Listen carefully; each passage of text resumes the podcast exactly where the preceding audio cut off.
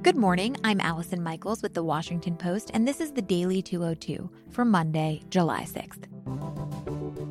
James is out, but I'll be here instead with the day's top headlines. Here are three stories that should be on your radar.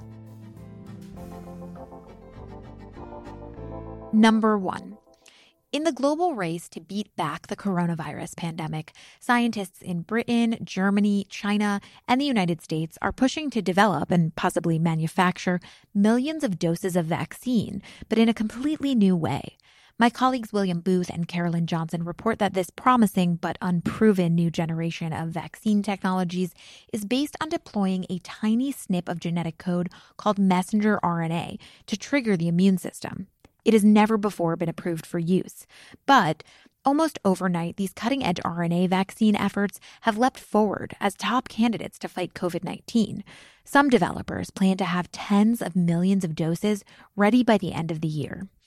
The possible RNA vaccines are especially attractive because they might be cheaper, easier, and faster to manufacture on a massive scale. At least one team has said it could partner with producers in developing countries to provide millions of vials for as little as $5 a pop. Meanwhile, more than 150 possible vaccines, some of those are RNA vaccines, many more are not, are now being developed by pharmaceutical companies, academic groups, and government labs around the world.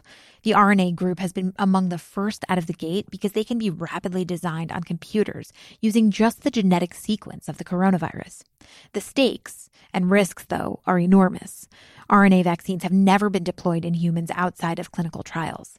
But this time, the RNA research is backed by hundreds of millions of dollars in investment and fueled by the urgency to crack the COVID code. Number two.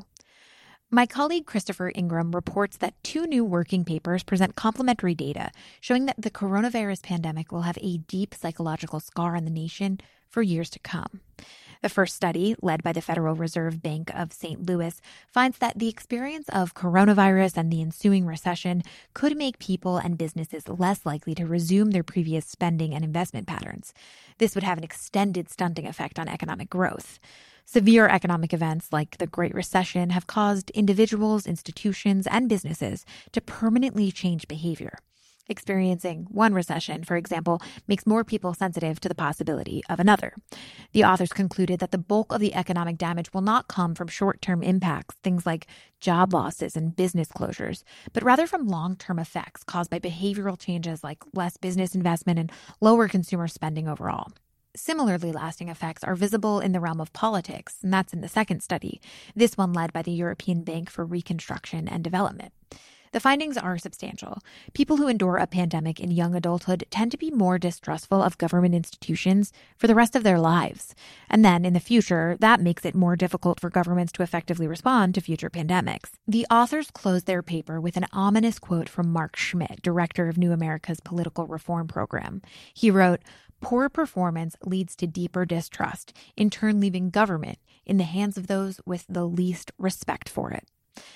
Now, taken together, these two studies bolster a view increasingly voiced by experts. There may never be a return to normal. Instead, the ill effects of the pandemic will resonate long after an effective coronavirus treatment is discovered. Number three, one last piece of news for you from this past holiday weekend. Among the combative and unusual ways President Trump chose to celebrate Independence Day, some historians were particularly puzzled Saturday by his announcement for a new monument called the National Garden of American Heroes, populated by a grab bag of historical figures chosen by his administration. My colleague William Wan reports that among the statues to be erected in the garden are evangelical leader Billy Graham, 19th century politician Henry Clay, frontiersman David Davy Crockett, First Lady Dolley Madison, and conservative Supreme Court Justice Antonin Scalia. The garden, Trump explained in a Friday night speech at Mount Rushmore, was part of his response to the movement to remove Confederate statues and racially charged iconography across the country. While founding fathers George Washington and Thomas Jefferson, as well as Republican heroes Ronald Reagan and Scalia, made the cut, the list doesn't include a single Democratic president. Trump's list does include five African Americans, but no Latino and Hispanic figures. Adam Domby, a historian at the College of Charleston, also noted the lack of any Native Americans on Trump's list, even non controversial ones like Sitting Bull or Sacagawea.